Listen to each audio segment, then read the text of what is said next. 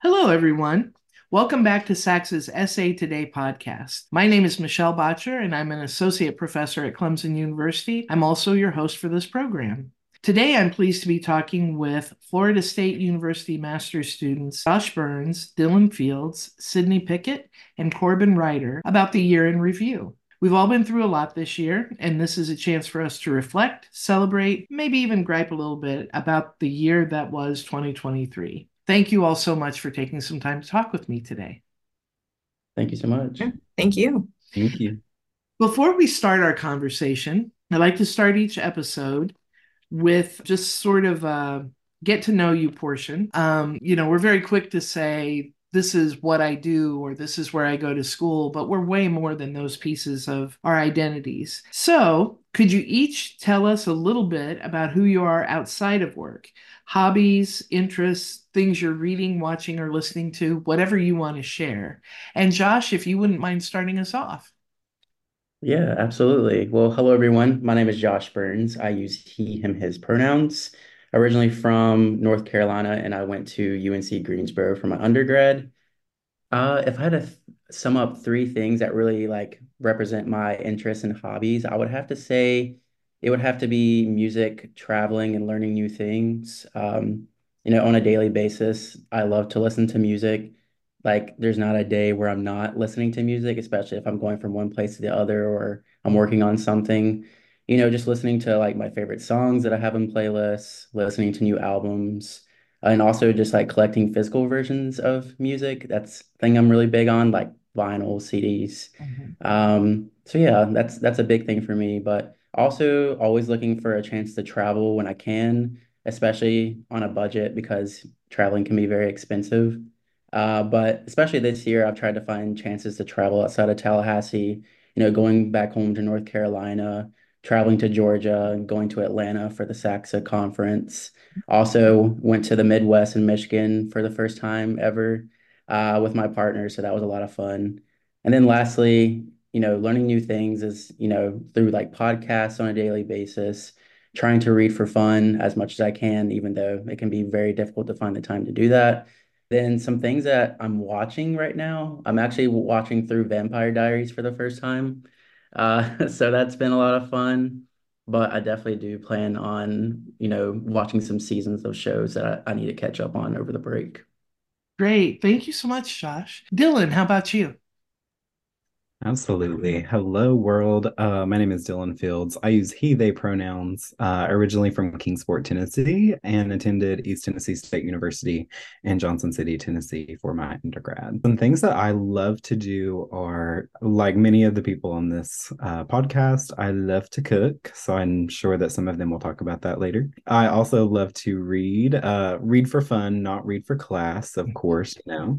Um, currently reading Sharp Objects by Gillian Flynn, which which is such a good book. It's I'm rereading it. Um, 10 out of 10 would recommend for all of those out there. Uh, I love listening to music. Music is one of the things that just helps me escape from all of the craziness of the world. Currently in Gag City uh, with Pink Friday Part 2 by Nicki Minaj that just came out. Shout out to the Queen. Also spent a big portion of the year listening to both Beyonce with the Renaissance album and her current single out, My House, which is so good. Um, and also Taylor Swift, which is also kind of an unpopular unpopular opinion with some of the people on this podcast. However, those are my top threes right now. I would say I also love watching reality TV. Reality TV is like my get up. Uh, so I'm currently watching Real Housewives, a couple different seasons. So I'm trying to keep up with uh, Beverly Hills, Salt Lake City, uh, and Potomac right now, which are my three favorites. Finally, I'm super excited because RuPaul's Drag Race, uh, the new season is going to be coming out in January. So I feel like my life is going to come back to normal, um, and I'm going to get my one true love back, which I'm so excited about. Wonderful. Thank you very much for that. Sydney, how about you? Tell us about you. Hey y'all, um, my name is Sydney Pickett. My pronouns are she, her, and um, I'm originally from Evans, Georgia, which is right outside of Augusta, Georgia. I went to undergrad at the University of South Carolina. I always have to say go Gamecocks um, because I love there.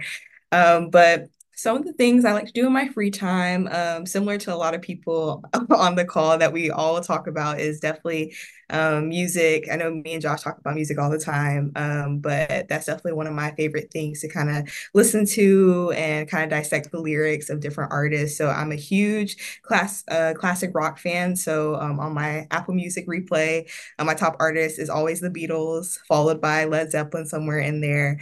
Um, so definitely, definitely kind of fitting the vibes of the cold winter um, that we're slowly transitioning into in Florida. Um, I recently started picking up the hobby of reading for fun. Uh, like Dylan said, we are reading for fun, not for class. Mm-hmm. Um, so right now I'm finishing up The Color Purple um, in time for the musical, which is coming out pretty soon. I'm really excited because um, I just recently started reading, and it's really cool to be able to read something um, before I got to see the movie of it. Um, I also love, love, love to try new food and cook. Um, I usually try to try a new restaurant, you know, if money allows, um, every month. So, um, I try a new restaurant in Tallahassee, but I also like to try new recipes all the time.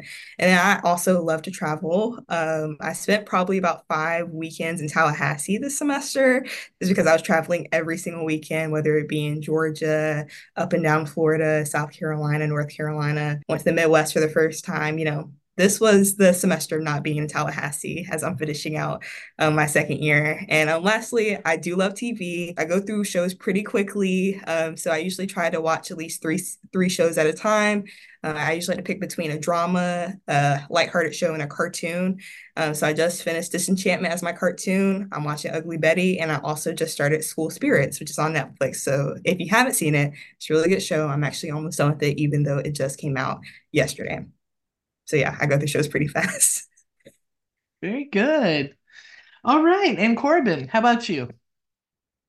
Hello, everyone. Uh, my name is Corbin Ryder, and I'm from uh, Clarksville, Tennessee. Um, more specifically, Fort Campbell. I'm a military brat, so I've kind of been a little bit everywhere, but that's why I call home. Um, and I went to my undergrad at the University of Tennessee, Knoxville. Go Vols, baby.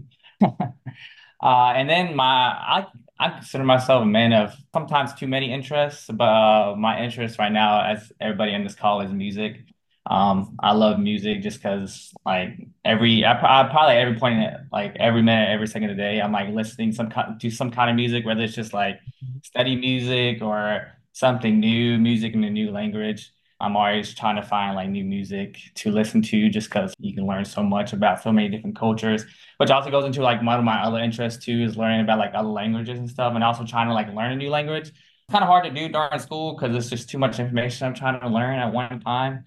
Um, but I do love learning about new languages and just how other cultures like communicate and stuff, and also just learn about the cultures that come with the language too as well. And then I also love sports a lot. I am um, I have a couple fantasy uh, basketball teams with some friends that I um, engage with on a weekly basis. Have not been too too hot lately, but uh, you know, NBA season's really long, so hopefully it it will be fine. And then also I enjoy cooking a lot too. Um, I cook a lot. Dylan's my roommate. You tell him I, I'm cooking a lot.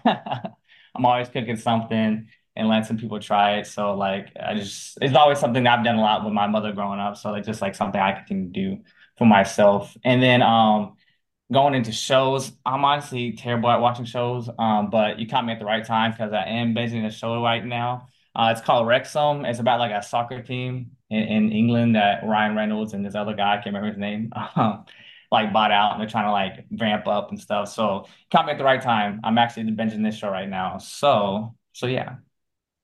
Awesome. Well, thank you all very much. It's it's fun to see points of overlap and also, hey, I like this and other people might not, but that's okay. So can still be friends. Well, well let's kind of get into the student affairs world a little bit. A couple of questions to get you started on how you got into your current roles. Can you talk about your journey into student affairs? And also, a lot of times we talk about how small student affairs is. So, if you could speak to one or two people who've been instrumental in your career so far as mentors, supervisors, colleagues, whoever comes to mind, and Dylan, if you would get us started off this time. Absolutely.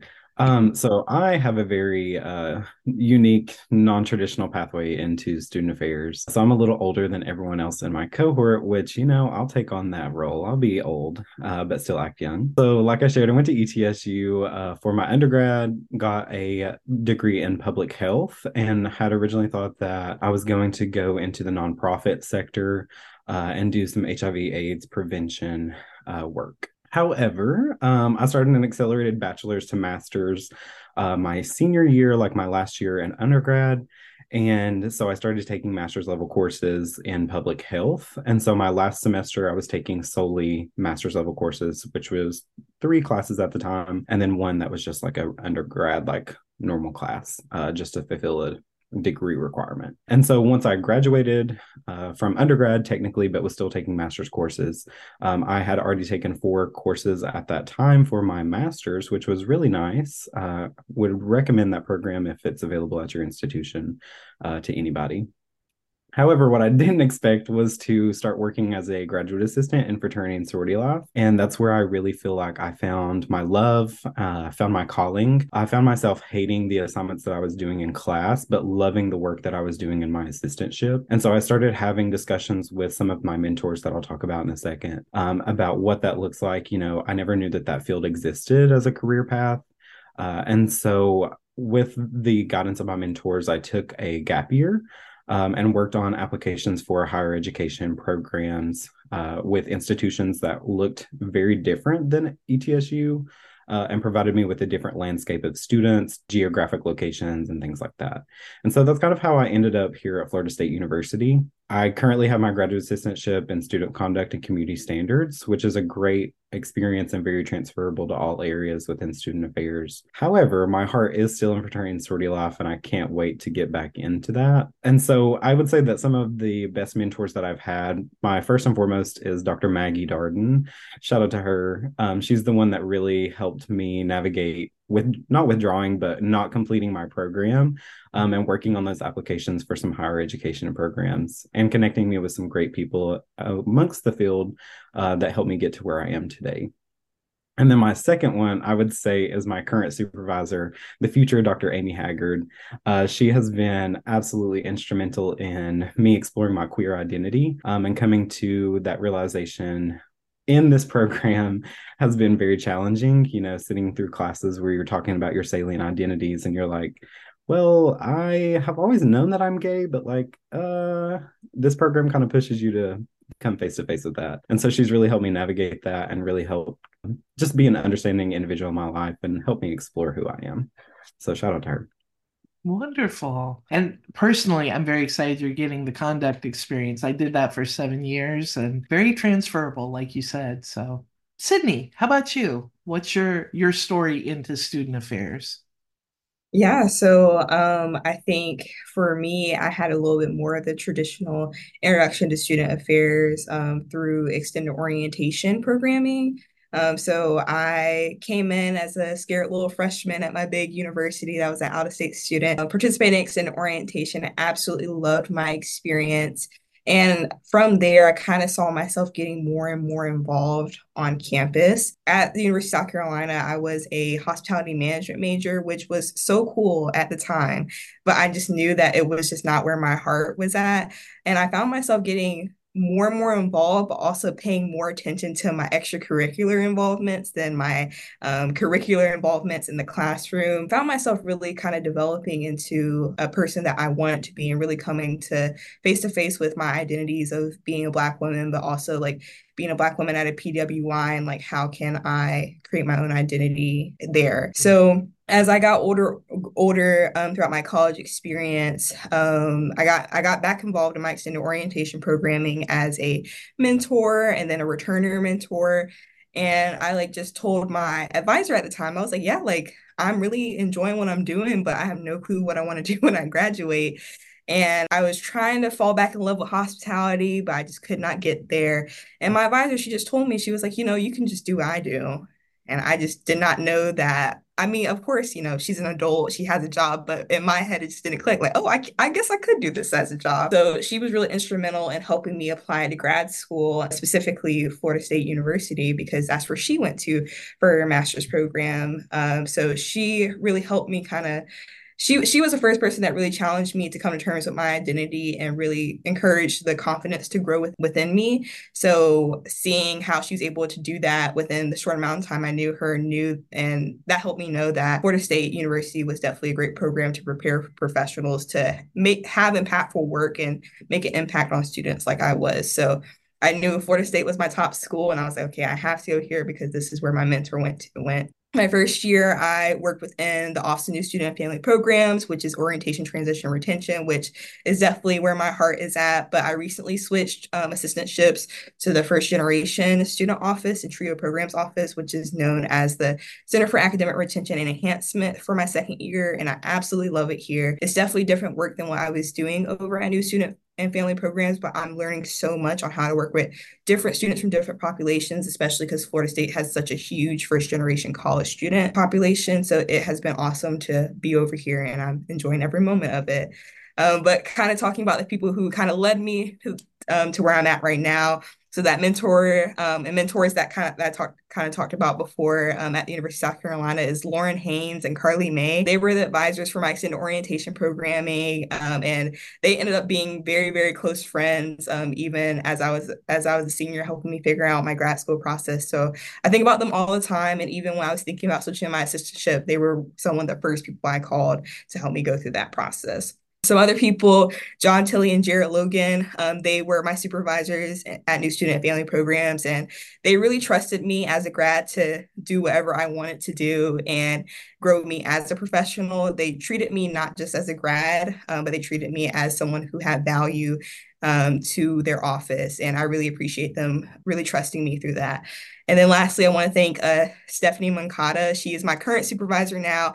And um, while I was transitioning over to the care office, I was very nervous, um, kind of like going back and forth to decide, you know, if student affairs was still for me. And she has definitely reinvigorated that passion and has trusted me to carry on this new scholarship program that, that we're in charge of. And I'm really appreciative that she provides me the support and the environment where I can feel comfortable um, at. Wonderful. Jared Logan is an alum of the Clemson program and one of my favorite people in the world. So that's a, a great list of mentors you've had. Well, Excellent. Corbin, would you be willing to go next and share share your story? Yes, so um, so I would say my journey into higher ed is kind of, you know, the typical I didn't know about it, and then I found out about it, and then I loved it. And my undergrad, uh, so my undergrad degree was in political science with a concentration in international relations. And originally, I thought I wanted to know, work for the UN and such. And then I just found that it was very cool things to learn about, but I just wasn't as exciting. And then I found myself being more involved in my other and my extracurriculars, as such as a lot of people, they find themselves to be more in the extracurriculars. Um, and then I ended up starting and chartering my fraternity um, at my institution, 11 Phi Epsilon International Fraternity Incorporated. Um, and just through that process, I got to meet Greek advisor for the office. And then just speaking with her more, starting the organization, I, I started asking her, what do you do? What is this? And then she told me this is student affairs. And then she like opened my eyes more up to what it was, besides just in Greek life and fraternity sorority life, but what else it means beyond this, beyond the office and into other parts of the institution as well. Um, so from there, like I just started getting more involved in some other organizations too, started doing extended orientation uh, program to see higher ed was really the route I wanted to take and it was. Here I am today. So uh, that's kind of how I fell into it, just from starting my charting my fraternity, um, and just getting more involved in the institution and just talking to more professionals throughout uh, throughout my university at the University of Tennessee. Um, just seeing what they did, and I just I fell in love with it, enjoyed it. Because prior to coming to college, I wanted to be a K through 12 teacher, and I always enjoyed education and stuff, and I saw the importance of education. Um, I just let my parents talk me out of it. Um, but I was like, oh, this is my route to get back in education because it's something I, I feel like I can do. It feels like it's something that's natural to me, and I don't. I feel like I can be myself and still do my job. And I just love that the higher ed space as well. Influential people like I had in my I've had in my uh, who mentor me. Um, so one of my the most influential that's helped me out a lot was his name is Danny Dominguez. He was one of my organization advisors for the organization I was in in my undergrad. He actually came to uh, Florida State University for his program as well too. But he really helped me a lot with applying to grad programs actually sat down with me, talked to me like, what do I want to, what what do I want out of a program? What kind of program do I want? And I started asking more about like Florida State, and I seems exactly like something I would like to have. Um, and also get away, get to another different institution, another state to see how different institutions work. Um, so he helped me a, a, lot out with applying to grad school and really me what I wanted out of a program and what do I want to do with a career in higher ed. And then I think also currently right now, um, some people that have been very influential in my uh, my growth as a professional too has been uh, Johnny Allen Jr. and also Darius Robinson. Um, I was a TA for a course on Black male leadership this past semester, or the co-instructors for the course. Um, but both of them, I felt like they did more than what I would have expected an instructor to do for a TA. Besides helping me, telling me more how I should TA for the class, but they also were concerned with me as like a professional. Asking me like what else could they do to help me, um, whether it's like questions I have about TAing or just whether it's questions about applying to conferences or thinking about my future, uh, so on and so forth. Even put me on some proposals for a NASPA and other organizations because they've had people do it for them, so they wanted to pay that forward just because they helped them a lot in in their journey. And so they wanted to pay that forward to me. Currently, they've also just like invested a lot of time into me to really see my potential, my growth, even at like times where I didn't see it in myself.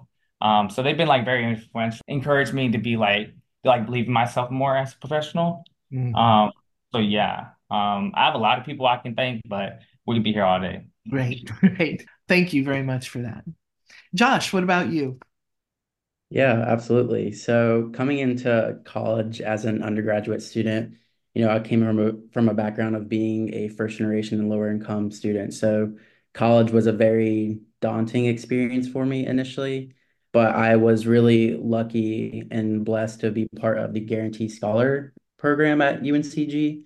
And that really served and supported first generation, lower income, and underrepresented student populations. And through that program, I really was empowered to see college as an opportunity for me to grow like as an individual, but also really critically reflect and think about myself as a leader and what that meant to me.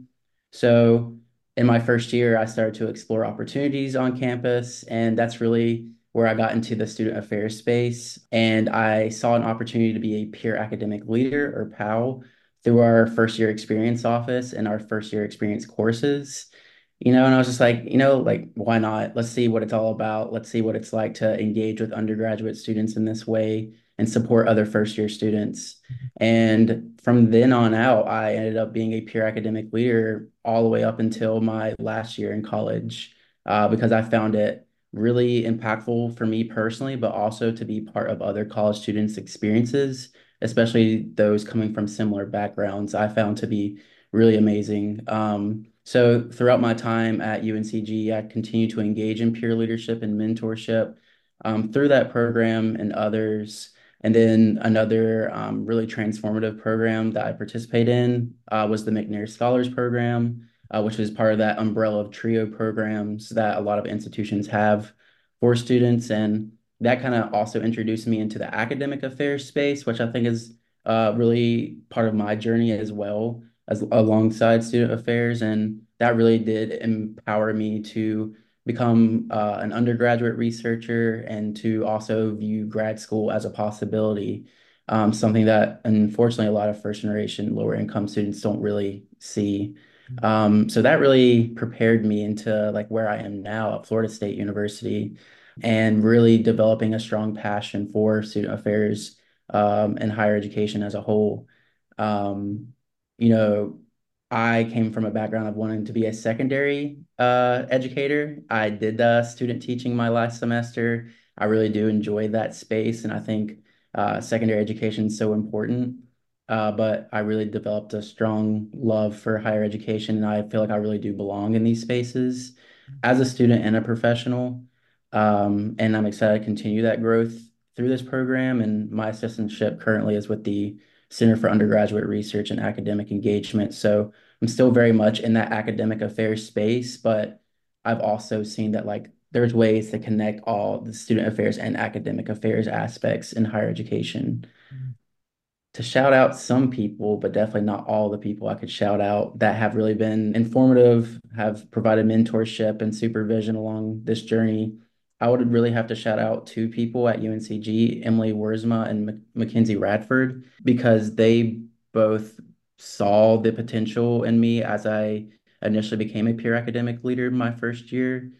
And throughout all those years, they were constant support. And they really were the people that introduced me to student affairs in higher education. Like I would not be here without them. And then if I'm thinking about some current people, I would just like to shout out the higher ed faculty as a whole at Florida State. I feel like they have been very supportive in my experience here. Uh, two people in particular, Dr. Um, Perez Felkner and Dr. Cameron Beatty. You know, they've both provided like a lot of support and mentorship and guidance um, during my time here. So very excited, uh, very excited about the future and the the growth that will continue in this in the higher uh, higher ed and student affairs space. Mm-hmm. So. So, Florida State faculty, if you're listening to this while you're grading, it was unanimous, head nodding, finger snapping. Just keep that in mind. But I loved sort of the theme across your stories that, yeah, I had this major, that was fine. But you know what? It was this out of class opportunity that really drew me in and got me engaged and thinking in different ways about the work. Let's talk about 2023. Better than some of our recent years. I, I think. So there was a lot going on. So, of course, this got mentioned earlier Beyonce and Taylor Swift. They both had concerts. There was war in different parts of the world. I had marked down you had a pretty good football season, but I just learned the other day, I believe your women's soccer team national champs as well, right? Okay. And there may be other major events going on at Florida State. So shout out to anybody that I missed. But from your perspectives, what are some kind of issues or or they could be positive things or challenges that you saw over 2023 and that could be local national or international and whoever would like to get us started. Oh i would love to come out the gate swinging. All right. Um, so i will go ahead and get us started. In looking and like preparing for these questions, I was thinking about like, you know, preparing for like a class speech. I have the facts down to a T. But as of December 1st, we're ne- today we're shooting on December 11th, so only a 10 day difference. The American Civil Liberties Union has reported 507 anti LGBTQ bills in the United States alone. Um, and so that's across the year of 2023. So 507 bills in one year. 227 of those have been defeated, 84 have been passed, 192 of them have advanced, and four have newly been introduced. In thinking about how I wanted to like approach this conversation, uh, so obviously the four of us reside currently in the state of Florida. And so that's obviously something that's important to us. But in me thinking about where I feel safe um, and where I feel like, you know, feels like home, I've shared that I'm originally from Tennessee. And I can't say that neither the state of Tennessee nor Florida, either one feels like a safe space to me as a queer individual. Um, and so in exploring those, Florida alone had like, I believe, 12 bills. It was between 10 and 12, if I remember correctly, but some of those most important ones that like impact the work that I do. Uh, so HB 1521, which is facility requirements based on sex. Uh, so I've spoken about this in class and things of that nature, but working in student conduct, we are now starting to see reports come in of individuals that have been reported for using a restroom that is not assigned to their gender at birth. Um, which they can legally do now, and you can legally be arrested for. Uh, and so that is something that is definitely a challenge that I think that our field is going to be facing, um, especially as a major event, because now I have students that are coming to me crying, um, where do I use the restroom on campus? Because I don't feel like there's a safe space for me to use a restroom. Mm. Um, because at Florida State University, and I think most schools across the state of Florida, they have removed these gender inclusive restrooms uh, and now are calling them some stupid thing like family restrooms or interchange words here um, as a way to appease the state government. However, uh, they in doing so they're taking away public restrooms for students, which is kind of crazy. Um, there's also healthcare restrictions. So uh, the state bill 254, uh, which impacts treatment for sex reassignment surgeries. Um, and so there are trans individuals in the state of Florida that are currently worried about how they are going to get treatment for their sexual reassignment surgeries that they've either underwent or were planning on doing. Now, Florida, we'll finish that up. Uh, but we'll come back to Tennessee because you know there uh there's a city, Murfreesboro, Tennessee, which made news this year um, for citing homosexuality as indecent behavior um, and making it illegal to go through certain indecent behaviors in the public setting. One of those being anything that involved homosexuality um, which is very interesting. Murfreesboro is not far from where I live. Uh, if you're talking like distance, like I consider six hour drive is like not that far. Mm-hmm. Um, and so if you're within that, I'm calling it not that far. And so Murfreesboro is just a hop, skip, and jump away. Um, and so if I wanted to go home and if I wanted to, you know, wear makeup in public or I wanted to hold the hand of a boy or I wanted to kiss a boy, um, that could be seen as indecent behavior. Um, and I could be arrested for that. Now, that has recently been amended. Uh, however, the bill is still there and the intentionality behind it still stands. Um, and so I think in both states that I currently call home, we have to do better. We have to do better. Thank you so much, Dylan. Other issues that you all are seeing over the course of the year? Yeah, I guess something I would also like to speak upon. I mean, especially what Dylan was talking about was a very salient example. Um, you know, being in the state of Florida and also being a queer identifying individual. Um, something that I haven't been as personally impacted by, but over, you know, I think the entirety of our lives that are um, in this group and in the program, gun violence and, you know, mass shootings have continued to be a constant presence. And if we're thinking about in the space of like education, higher education, secondary, you know, K through 12, like that continues to be such a such a um, presence and thing that we have to constantly think about and worry about. I mean, just simply this year, there have been multiple instances of gun violence and um, mass shootings at college campuses. I think this year, this is just a couple examples. I'm thinking of like University of Michigan, University of North Carolina at Chapel Hill, had some um, incidents that occurred. And, you know, for educational spaces to be spaces that we want students to come into and uh, come as their authentic selves and to also grow and learn and, you know, be amongst other others in community in an educational community. I think the presence of gun violence is something that takes all that away. Like there's always that threat. Um, and if we're thinking about at the state basis, and Florida is just one of the examples, one of many where legislation is still being passed and introduced that, you know, increases that likelihood of gun violence because of, you know, um, conceal and carry laws and things like that being a thing. So, you know, not even though I'm not being personally impacted by it or I haven't had that right in my face, you know, being like aware of like what's going on on a national basis and seeing that is still something that I think about and reflect on a lot just because of how that's connected to educational spaces and um, campuses. Absolutely. And just within the last few weeks, the shootings at UNLV, um, I mean, Josh, you and Dylan are both talking about these foundational issues of safety and just ability to navigate the learning space. And I do think that those are major issues and the end of the uh, struggle or the conflict around those issues, it's a ways off for sure. So, other thoughts? Yeah, um, I was gonna speak along the lines kind of similar to Dylan about the legislation that's going on all across the nation. Um, however, I think Florida is the more is the one of the more forthcoming states about, you know, the, the policies that they're putting in place, which is um, the banning of DEI initiatives or funds towards DEI initiatives for DEI initiatives, but also DEI education um, in higher education institutions um, across Florida. So I think this is something important to talk about, especially us being aspiring higher ed student affairs professionals, because we've seen in real time some of our programs um, either get cut, get funding cut, having to change our names, having to change a lot of the programs that we put on, even when it comes to training our students get cut because of this. And it's been really interesting to see and to live in Florida while this is happening because you can definitely tell that our students are not getting the same type of training um, around these issues that they need to be.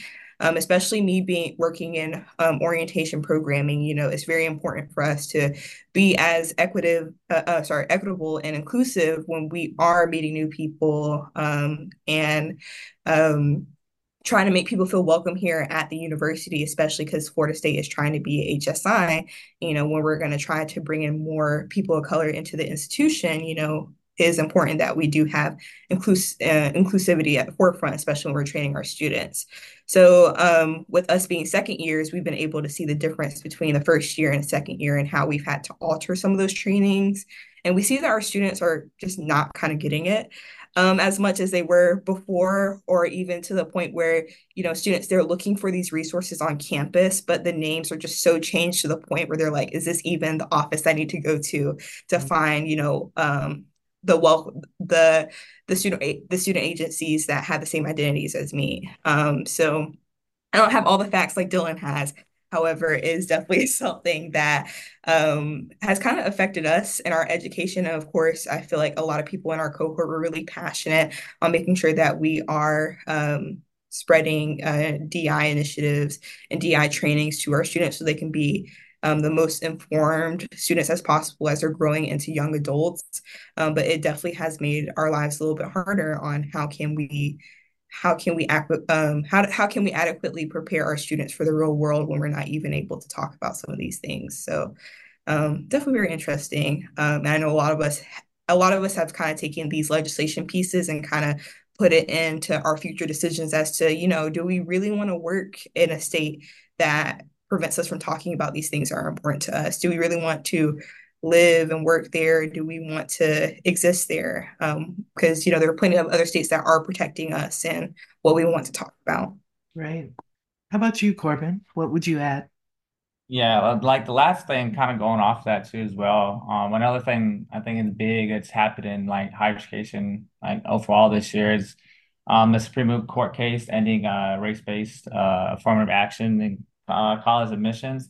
And I think it's just uh, important to reflect on because this has already been done in other states, such as California, um, and their top universities. I mean, it's been like uh, 25 some years, and we've seen that those top universities in California um, have become less diverse due to those, due to like uh, end to uh, a race-based affirmative action in college admissions. So I think it's something that we're important to reflect on and see moving forward. We see like a lot of these legislations going through talking about LGBTQ plus DI education and now like ending uh, race-based affirmative action. So kind of like reflecting how all this kind of together. I feel like it's all like happening at the same time. So it's like reflecting like what is what is how is this going to affect us for the future. And something I think about, and I know a lot of us think about too, is while this seems it's starting to it's like the reality right now, is how we're going to move forward and still do our work as uh, professionals in our field to still continue day in and day out to give students the help that they need um, in this spaces to make them feel safe, to also still give access to resources and stuff, um, and education to like other communities that that that's harder to, to access for them too as well. With a lot of these uh, legislation bills going through the Supreme Court at the state level, local level, um, wherever it's at, it's, happening all over. And you got some states like us in Florida, like be loud about it, but um, there's a lot, there's a lot of other states too that do similar things. They're just more low key, hush hush under the under the um under the rug kind of a deal that you just got to be more attentive to. So I think like reflecting the whole year, it's like I feel like it's all happening at once, but it's important to stay educated, like know the facts, like like Dylan, to uh, know what's happening around us, to know how we can move forward. I feel um it's something I think about too, as I like I said before, to think about how we can still continue to move forward, do our job to the best of our ability. Well, and I think you know my undergrad is in history, and I love history, but there are periods of history that are far less engaging than others. And this is not one of them. I mean, there is so much going on, and there are a lot of times when it seems like politicians and legislators don't pay a lot of attention to higher ed, and they're they're very um, engaged, not necessarily as informed as we might like them to be, but they're they're watching and they have some input that they're trying to give. The the next question you all kind of have already taken us there, but are there other things specific to higher education or even more specifically related to student affairs? I mean, everything that each of you has talked about is related to student affairs because to your point earlier, students are going to come to you when they're struggling and they can't find what they need. Are there other things that you're seeing through your coursework, through your assistantships, through field experiences, conversations with your colleagues and supervisors, other things that you would highlight over the past year? I can kick off this one. I was really excited to see this because I was like, oh, I know exactly what I'm going to talk about. And one of the issues that I did that I did want to bring up was what staff retention is looking like in higher ed and student affairs careers because this is something I'm very passionate about because I last semester I had my um, whole entire office leave and it was just me as a grad holding down a whole department for one, one week. And then we got a director, luckily. But you know, staff retention is not looking really well for higher ed right now. And for me, um, I did a lot of projects on this last semester on, you know, why are people leaving? What are institutions doing to keep their professionals? Um, and how are we supporting the people to prevent them from leaving? And I think overall, a lot of a lot of what I found, a lot of the research I found is that a lot of the higher ed professionals, you know, they know that it can get better, um, whether it be through pay, uh, whether it be through re- remote work hours. They know that there are better options out there. So a lot of them are leaving. For a lot of higher ed student affairs professionals, or at least supervisors, I think it's important to highlight that, you know, in order to prevent your staff from leaving, you know, we need to really, we really need to ask them, you know, what can we do to keep you here? Um, whether it be for pay, whether it be more sick hours or um, sick paid leave, you know, our professionals are getting burnt out and that's why they're leaving. A lot of them are leaving higher ed or they're just switching through um, two different institutions because other institutions are providing them more initiatives that are based on self-care. And as we know, um, student affairs, it takes a lot of work. Um, we do work very late hours. We work er- very early mornings and we do it for the passion of it to give back to um, the community that gave so much to us. However, you know, at some point for some people, the passion runs out. And I think the main thing is that is because we are we do feel a little overworked. Um, we aren't getting paid enough. I think another thing that a lot of people don't consider that when professionals leave is who's going to take up the slack. And I think that we need to focus on our um, expectations for grad assistants. It should not be the expectation for grad assistants to step up as professionals without the pay. Mm-hmm. And like I said, as someone who's had um, professionals quit, and I'm happy that they were able to find other opportunities that were able to suit them so they could better take care of themselves and be able to be closer to family. Um, however, it was kind of the expectation for me, me and the other grad assistant to step up as professionals. Um, when it's like, no, like we're here for school. Like I came here for my education. If I wanted a real job, I would have gone out and went and got a real job. So I think this is definitely an issue that a lot of upper level administration should stop expecting grads to step up to be a full-time professional when that's not really something that they signed up for. And for grads, I feel like it should not be the expectation for them to feel pressured to be able to step up to those because the office will fail. And it's like, the office will be fine. I think there should have been some more preventative me- measures to make sure that our professionals don't leave um, to prevent all that from happening. Or at the very least, if you have a single office that gets vacated, then at least go in and explore what's going on there so that when you bring new right. people in, yeah, excellent point. And I know tons of people are talking about this. And it's really interesting because the dynamics are different, right? When I came into the field, there were more people than jobs that's not the world today. So being creative and figuring out what do new employees want you know what will keep them there. You can't do the well that's just the nature of the work because it isn't everywhere and it certainly doesn't have to be. So great point. Other thoughts on that or other issues that you all are seeing or thinking about? I think one thing that's very much connected to what Sydney was talking about, um, and that I think is happening at like a really an international, national, and like at an institutional level is really like what we're facing right now with the economy and like in inflation as much as we might think of like campuses being uh, there's like a bubble protecting us of like what's going on with these outside forces because of inflation and like talking with a lot of students, students are struggling to pay for the things that they need as they're a college student, which is already which is already like an, an issue, right? And already a challenge for students, but it's very much affecting students at their level, making decisions about like, do I want to go to college with how the economy is right now, with how expensive it is to like pay for the things that we need to pay for on a daily basis. If we're thinking about student affairs professionals, like I think that ties into like what Sydney was talking about with do I want to stay in this position that maybe I'm actually not getting a wage increase? And as as things are getting more expensive, like how am I going to like stay in a position and be able to sustain my life? Um, and then it's affecting institutions and funding, right? And we we got to pay for things still, right? So I think institutions are looking about what positions do they currently have and can we actually get rid of some of these positions and I think at some institutions, and I'm thinking maybe a little bit more to my um, alma mater, UNCG, they're going through some funding issues right now. They're eliminating certain student affairs positions or you know positions maybe they don't see as much value in keeping.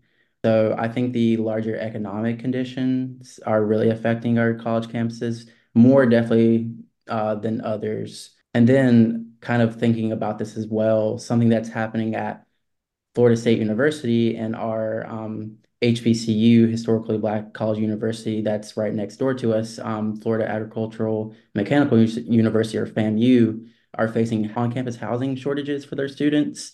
And I think a lot of other campuses are facing this as well, which is a crisis because a lot of students are not going to be as able to find off-campus housing to be able to actually go to a higher ed institution and go to classes and you know live their life. So I think those large economic factors are really impacting a lot of the the experiences of college students, student affairs professionals, and really everyone that's involved at the at the campuses. Great points. Yeah. And I was kind of like one of the add of one of the points Josh was talking about the economy, how there's a lot of inflation going on right now too.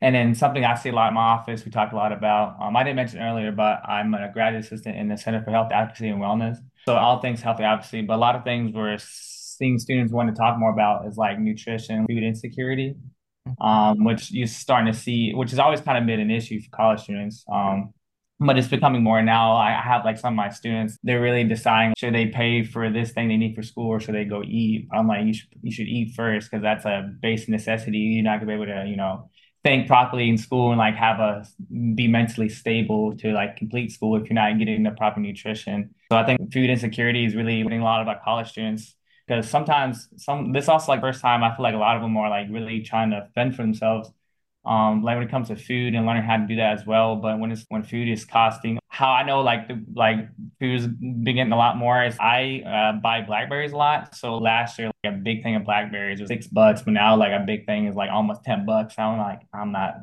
i'm buying that for berries that i'm to finish in a couple days but you can see that a lot of other like produce, fresh, nutritious foods. And so it's easier for you to just buy like the frozen food, which is not as much nutrition. Like you're still getting something to eat um, you know, like just the proper nutrition that students are lacking just because like there's there's more money you got to spend to get the food that you need. Most college students don't only have so much money to spend and they still have to pay other bills besides the food bill. Um, so luckily I got Florida State University, they do have a food pantry. And I know a lot of institutions are starting to get food pantries kind of like combat this issue. But you know, it's still like a really big campus and this food pantries only can be so big to like combat it, combat an issue that's so large. Does help release some of that tension. Like it's still like an issue that the economy and college students are going to face um, when it comes to like food nutrition. And I think that also kind of just goes into like, lack of nutrition, like, you know, the mental health part of that too, as well. Like that kind of plays in to like poor like mental health. You're not getting that proper nutrition, so it's harder for your harder for your body to regulate your emotions while also trying to figure out how you're going to get this pass this exam and all the stress that comes with school, coupled with like stress on like you needing to eat, just all the stress. I feel like it's just heightened more about like the economy, uh, like tensions and the rising uh like inflation rates that uh, Josh had mentioned previously. Yeah. Um, so I just want to jump in here and say, you know, Corbin shared that we live together. So we obviously take stress two totally different ways. So he's very healthy. So, you know, knowing the exact price of blackberries compared to me, I can tell you that a two can dine from Popeyes is ten ninety nine. Baby, let me tell you. So I just had to throw that in there. However, um, I'll come back to my fact fact based responses. Um, so I think one of the greatest things that like Sydney really highlighted was the morale within the field of student affairs currently is just on a decline. People are tired. Um, and I know that we focus a lot on students just because it is student affairs, but we don't focus enough on the professionals that are currently within this field that are providing that support and challenge to these students. Um, and so we're losing them because we're not feeding into that morale. We're not boosting that morale at all. And I think the state legislature is only making that worse on top of, you know, Josh shared funding and resources as well. We need some monies. You know, we're here for the heart and we're here for the passion. But at the end of the day, if you can't buy that one gallon thing of blackberries and you can't buy your Popeyes, you don't want to stay in the field because how else are you going to eat? And I think another thing, just to like round this off, is like the attack on free speech for state employees, too, is kind of just, I think we're seeing it play out real time in front of us of the censorship that is happening across all different states, specifically Florida, but let it not be known that the grass is not greener on the other sides. There are other states that are still doing this sneaky censorship for state employees. That way we can't talk about things. One thing that i'm thinking about specifically has just came out uh, november 3rd november 30th i believe sent into uh, the constitutional rights rule of law and government operations subcommittee y'all know I come with my facts. Now, House Bill 599, which is the gender identity employment practices, it's basically just a an extension of the Don't Say Gay bill, however, for employees within the workplace. And so the Don't Say Gay bill has taken away the right for us to ask people their pronouns, uh, address people with those pronouns, and things of that nature. However, this House Bill 599 is now introducing that into uh, the workplace to where an individual's pronouns if the, if they share those pronouns and you don't believe that they correspond with their assigned sex at birth then you're not required to use those or even address that individual with those which is crazy. However i think we're seeing that you know it's time for employees of the state to take a stand and make sure that we choose a side and make sure that you choose the right side that you feel aligns with your values, but also make sure that you're there for your students because you and the choices that you make to make statements um, reflect to those students. And I promise you, they are listening and they are watching your every single move. So make sure that you use your voice for the good. Well, and I appreciate something you all, I think, have spoken to at some point. This isn't just Florida you know we're we're talking about your context but it's um it's not just naive it's pretty risky just to think well i'm not in florida so that doesn't apply to me because there are conversations there is political activity happening to formalize these sorts of policies in lots of different places. So I appreciate you all highlighting that. Anything else you want to speak to before we shift to it's all about the four of you. You're all like no i'm ready to talk about me. So what about what about personal stuff? What has life been like for you? Whatever you choose to share highs lows the things in between what's 2023 look like for each of you? I guess i can go ahead and jump in here right quick. I think there's been a lot of moments this year that for me personally, I've seen a lot of growth and I, I try to be intentional each year that I try to be intentional about growth and like the things that really I hold dear to me, like in terms of like interests and my identities and like where I want to grow. But if I'm thinking about like learning moments and kind of like it kind of goes into all three learning moments, uh, an achievement I really felt for myself in the key event. Throughout this year, I engaged in a program that uh, exists between FSU and FAMU's College of Education. It's called Purpose, uh, which is essentially a educational research training program that helps scholars like think about educational research in terms of social justice. I really wanted to, throughout grad school, get more engaged with research I've since my undergrad, like I've been really interested in research. It's just something that I have a passion in and something I want to continue to do. But through the Purpose program, I've been able to really be connected to a community of other scholars that are really passionate about connecting research to social justice aims. And trying to use research as a tool to achieve social justice. And also, I've been able to create my own research study that I have a lot of passion with because it's um, looking at and exploring the phenomenon of the first year and transitional experience of first generation and lower income college students on campuses, you know, the challenges and barriers they face with that but the uh, successes they have as, as well. Just last week, I kind of had the culminating experience where I got to present my research study, where at least I'm at in my research study. It's going to continue into next year, which I'm super excited about. But I was able to present on that and be surrounded by the cohort of other scholars that I did this journey with. And it was really empowering because I did a lot of self exploration through that about my own identities, my privileges, and you know especially thinking about the privileges that i hold and the positionalities that i hold in higher ed and educational spaces. So it was a big learning moment and a really moment of growth from that. And then lastly um, i was really grateful to be able to attend SACSA for the first time this year in atlanta which i really enjoyed. I met some great people there and also connected with some people i knew already. Uh, i was able to present at SACSA through the digital poster presentation and also, lastly, I was able to get a assessment, evaluation, and research grant, which is going to help me continue the research that I started through Purpose. So shout out to SACSA for that because I was not expecting to receive that grant, but I think it was um, really motivating to continue the work that I've started. That's great, Josh. Uh, just for you to find those opportunities or for them to find you and then make the most of it. Congratulations. Those are huge. And when the time is right, Clemson has an excellent doctoral program. So just planting seeds. Yeah, thank you.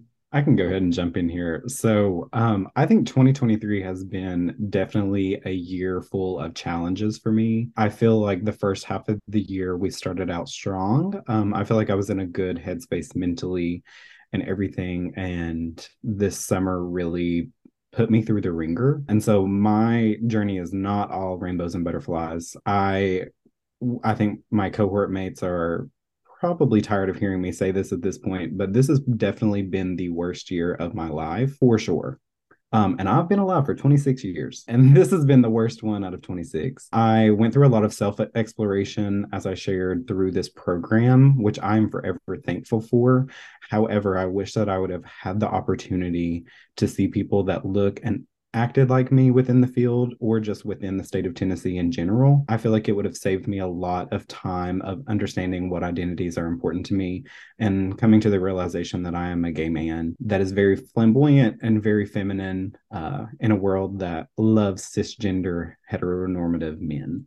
Hmm. And so this program really pushed me through that and understanding how to use that identity to be there for representation within this state, within this field. However, mentally, I definitely was not prepared for it. Um, and so this summer, I took a big hit, came out to my parents this summer, which is a huge celebration and a huge feat for me. I'm very thankful to, I should have thanked them earlier, like we shared, you know, we could have been here all day just thanking everybody. But shout out to my parents because they really welcomed me with open arms and showed me, have shown shown me nothing but love and support all the way from late night you know 11:30 at night phone calls where I'm crying my eyes out over a boy to just something as silly as checking in on me every single day. And so that that only brought us closer together. However, like less than two months after that, I came out to the world and I didn't realize that at the end of that, like, you know, there's the possibility that you're going to lose friendships and you're going to lose important people in your life. And understanding and being willing to accept that that's okay, that those people weren't meant to be in your life for long periods of time. They were just supposed to be here for a season. And so the coming out process, I just want to shout out to everybody that is listening to this podcast that has came out um, because that journey is very difficult. The decision to do so is scary. And I think the one thing that stopped me was hearing the term that once you come out, you never stop coming out. You do it for the rest of your life. And as scary as that is, it is also the biggest weight off of your shoulders. And so I encourage anyone that's listening and struggling with that identity, feel free to reach out to me. Let's talk about it if you are so comfortable. Um, but love yourself and give yourself a little grace this year with the rest of 2023, but looking ahead at 2024 and take care of yourself. Thanks for sharing that, Dylan. And congratulations. And we'll get to predictions for 2024. So I'm hoping for and hoping that you will predict great things for 2024. Corbin or Sydney? How about you, Corbin? Uh, so for me, uh, 2023, um, has also just like been a year of like just recentering and like grounding myself and like a lot of years for growth too as well. Um, because like in previous years, like I didn't like have the most like love for myself just because like, I gave so much like other people. So this year was like just recentering. It's like, wow, I'm gonna take a pause real quick. Cindy, you want to go? Sure. So for me, I definitely think like there were definitely some high highs and some low lows. Uh, most definitely. Um, a lot of people shaking their heads, they know. And I feel like some of the things that I've kind of like reflecting back on the year in December is I think this was the year of self-advocacy. And this was also this year of adulting.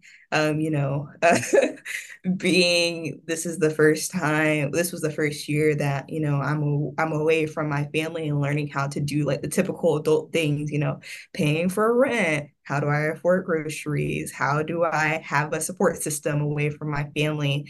Um, and you know, how do you do all these things when um, when you may not have as much support as you would like from home? And I feel like this year was definitely a lot of like trying to find my way as an adult. And I will say, like that transition from undergrad to grad school was not the easiest. Mm-hmm. And I feel like the whole year I kind of felt like I was playing catch up to, you know, closing out the chapter from undergrad and like assuming my adult graduate school life. And I feel like once I kind of got to that point, everything kind of changed again with my main support system being my office with my supervisors and my other grad. You know, they became like such a strong support system. I considered them my family and then all of them had to go. Um, so that was definitely something that I was not expecting and was kind of hard to come up from that. And then over the summer, you know, I did have to leave my assistantship.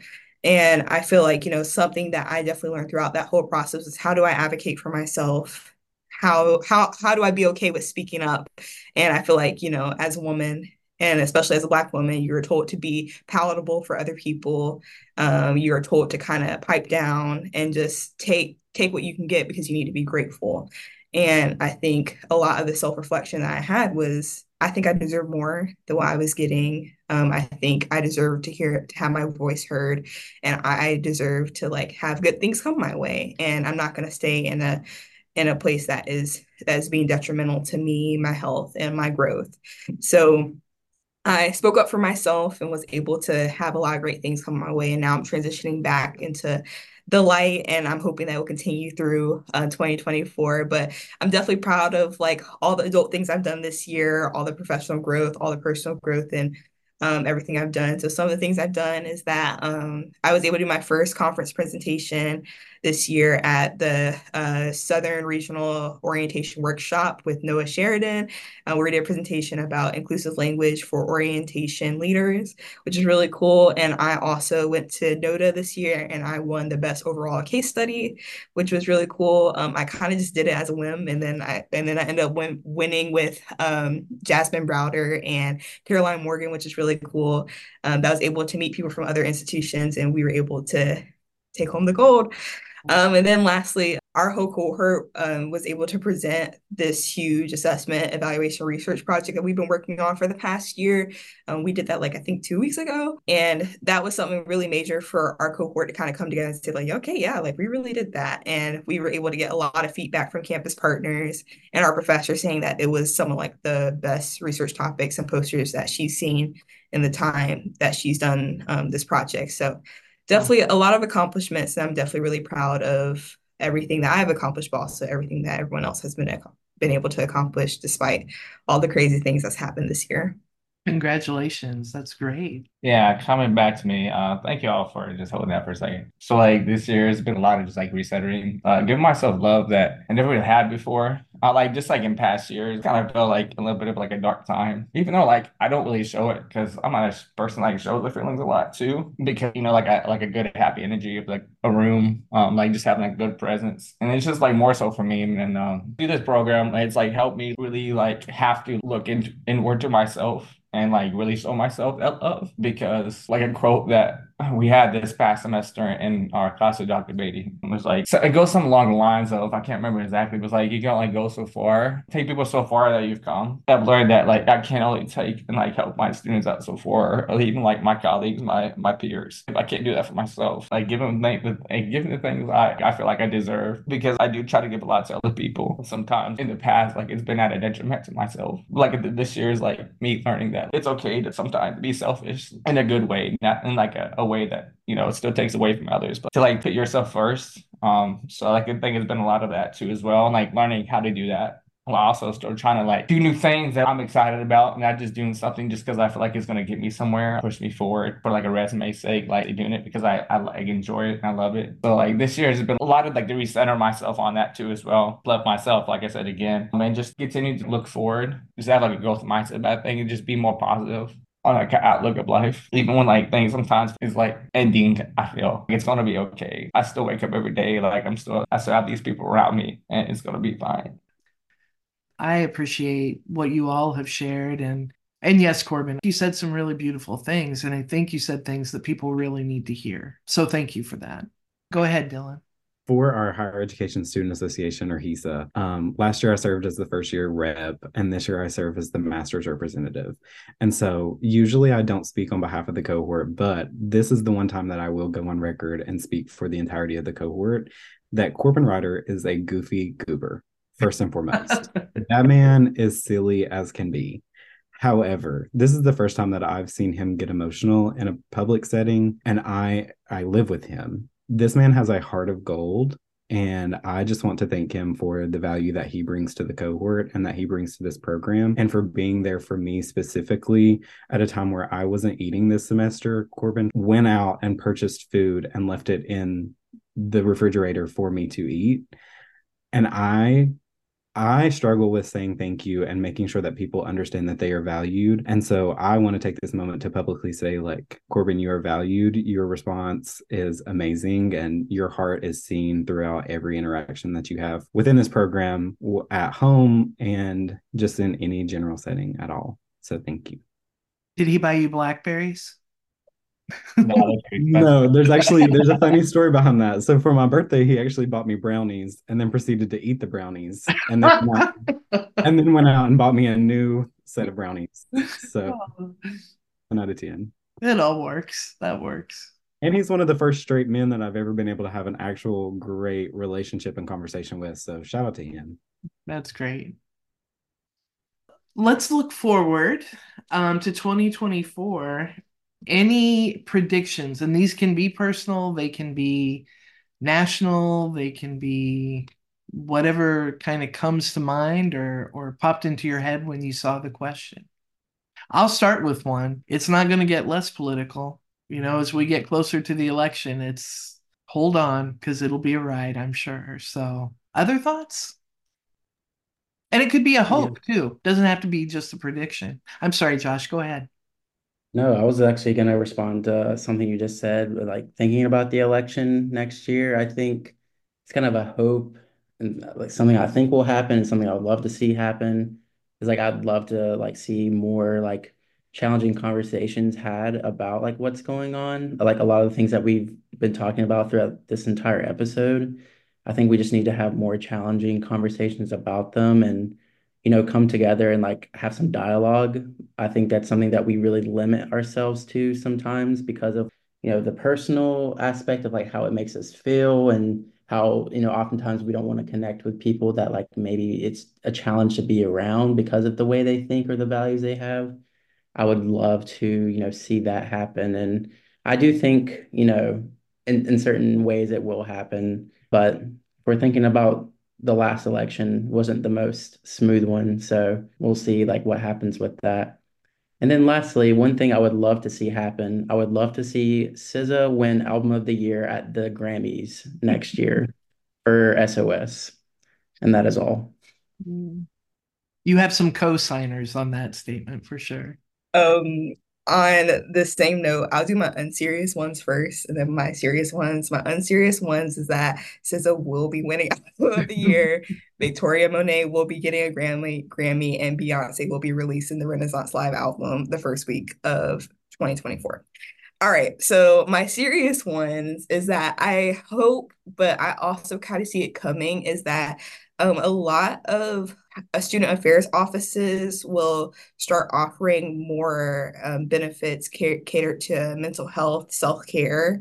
Um, I went to NODA um, this this past year and hearing about all, what a lot of the offices are doing to make sure their staff are taking care of themselves, including one office they do like a um, they let their staff take at least one hour out of the week to go work out um, whether it be going to the gym in the morning, um, and that includes like travel. Uh, it, it, doesn't include tra- uh, travel time, so they'll be able to go to the gym in the morning, walk around, take a group exercise class, something where um, they'll still get paid for that hour, but it's an hour where they have to do some sort of physical exercise a lot of offices are offering more remote work days because people are realizing that yes you still can do your job without having to be there all the time. So i think that we'll see a lot more offices starting to realize that um, we do need to be mentally intact in order to help our students um, stay mentally intact as well. So i hope and i think that um, offices will start to start to incorporate more of those mental health or just healthy initiatives into their benefits packages hopefully. I hope you're right about that for sure. What else? That was actually the one that I wrote down was that as we get closer to this election, politics, policies, and all of these conversations over queer individuals, trans rights, Black individuals, the attack on rights across the nation for so many different marginalized communities is only going to get worse. I think that states are now going to, this paint is going to wash off per se. And so we're going to start seeing everyone's true colors. Um, and so I, my hope is that whenever we see these true colors and we see the people that these state legislatures are showing us that we listen and you inform yourself, you educate yourself, and you go out and vote first and foremost, whether that be at the local level, the state level, and the uh, national level. Whatever you were doing, use your voice, go out and vote. Um, but also make sure that you're using it as an educated vote and not just some silly, goofy mood to vote for Kanye West for president. Mm-hmm. on that note as well my hope and something that like i would love to see is i hope that the lgbtqia plus community knows that they are deserving of representation they are deserving of support and so much love not even just in the state of florida but across the nation. It goes hand in hand with what sydney was talking about about mental health and taking care of yourself. It's scary. It's scary to see that your rights are potentially being attacked or taken away from you. I know for me personally, as someone that has just recently come out, I I love the aspect of same sex marriage and like potentially getting married one day or having children. And I know that I wake up every single day and live in fear that that right could be taken away from me just as quickly as it was given to us uh, in the early 2000s. 2010s, I should say. I want to leave this with one final thing um, before I do my unserious one. But I just want to say, as queer individuals, we are here, we have been here, and we will continue to be here. Uh, and we will continue to be represented across the country. So we're not going anywhere. Um, okay, on an unserious note, um, my hope is to see Nicki Minaj in concert in 2024. She just dropped her um, dates, her tour dates, and I will unfortunately be presenting at ACPA at the same time that she will be uh, performing in Atlanta, which is where I really wanted to go. Um, but you know, we'll see. And then I also just hope to kind of like Corbin said, kind of have that realization that he had of continuing to provide that self love for myself and understanding that I am worthy of love. Um, that is something that I continue to struggle with in 2023. And I hope in 2024, I have that realization um, that it's, I'm not hard to love and that I deserve that love. Uh, and if someone else isn't going to give it to me, then hopefully I'll give it to myself. That's great. So for me, one thing going into next year, again, like kind of going in with everybody's talking about the, the elections coming up. So one thing I just hope for like everybody to like actually inform themselves before we go out and vote, um, be an informative voter and know who we're voting for, especially as we get closer and there starts to be more conversations about the issues that are are happening in our country. So I just like I hope for everybody, you know, whoever's listening to this, I hope, you know, you at least inform yourself on like the big issues, even smaller issues that people might not seem might not be big of an issue, but like still being informed on the issue and just getting out and just learning about the issue um, through um, multiple sources of media. You know, not one source of media is probably the best source of media to get to. So, you know, kind of diversifying, like listening to more than one side to like really understand what's being said. Um, so I'm hoping like more people, especially after like now, especially going through the 2020 election and, and being like going through COVID, you know, people are kind of like forced to like, you know, really sit down. We had to like learn everything through internet stuff. I hope now that kind of like transitions over to be more informed and force ourselves to look for more than just one source of media to get our, our information before we do vote in uh, November. I think it's when elections happen. Another another hope I do have um going into the year too as well. And this is also kind of like going like a more international issue. Hope that you know there is a ceasefire for like the Palestinian issue. Um, I know currently that there was like uh, a ceasefire was being passed in the UN, um, and uh, the U.S., which is one of the like P5 powers, was the only P5 power that vetoed that bill, which is kind of surprising. Well, not surprising, but you know, it's interesting to say the least. So, you know, I hope there it does come to a ceasefire. Something does, you know, come more positive out of that situation, sending like all the positive vibes to Palestinians and all those in that conflict right now.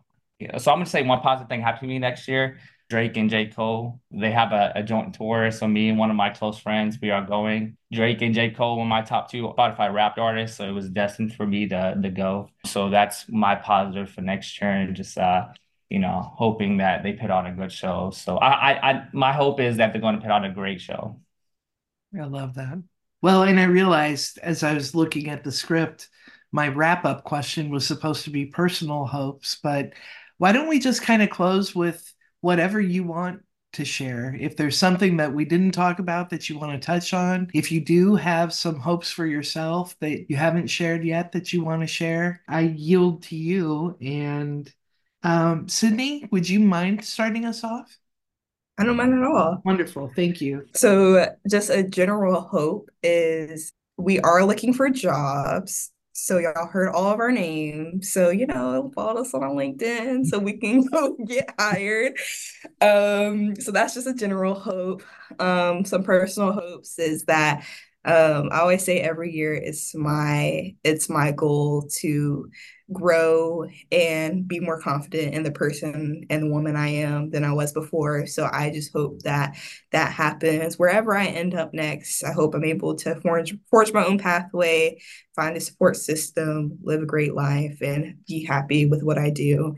And I love student affairs so much. I hope to continue the happiness that this work um, provides me. Um, some just final thoughts um, in general you know, let's reduce the stigma of grad grads changing graduate assistantships. It's okay. Sometimes things just don't work and they can grow in other places. So let's let's start reducing that stigma. The last thing is for any professionals out there, you know, really really thank your grads and look and look for your and look out for your grads, you know. Grad school is hard. If you're a professional, you probably went through it. And especially in the day and age now, as we talk, talked about before, with all the mental health issues, all the legislative things happening that are attacking identities, really try to provide that support that they probably will need um, because they probably don't have that support system. They may be away from home or they may not be able to find that within their cohort. You know, I can't relate. I love my cohort. However, I want to make sure that as professionals, you are providing them that safe environment where they can grow as professionals, but also grow as people and you can provide the support for them. But yeah, that's it. That's all I got. That's great. Corbin, how about you? Closing comments?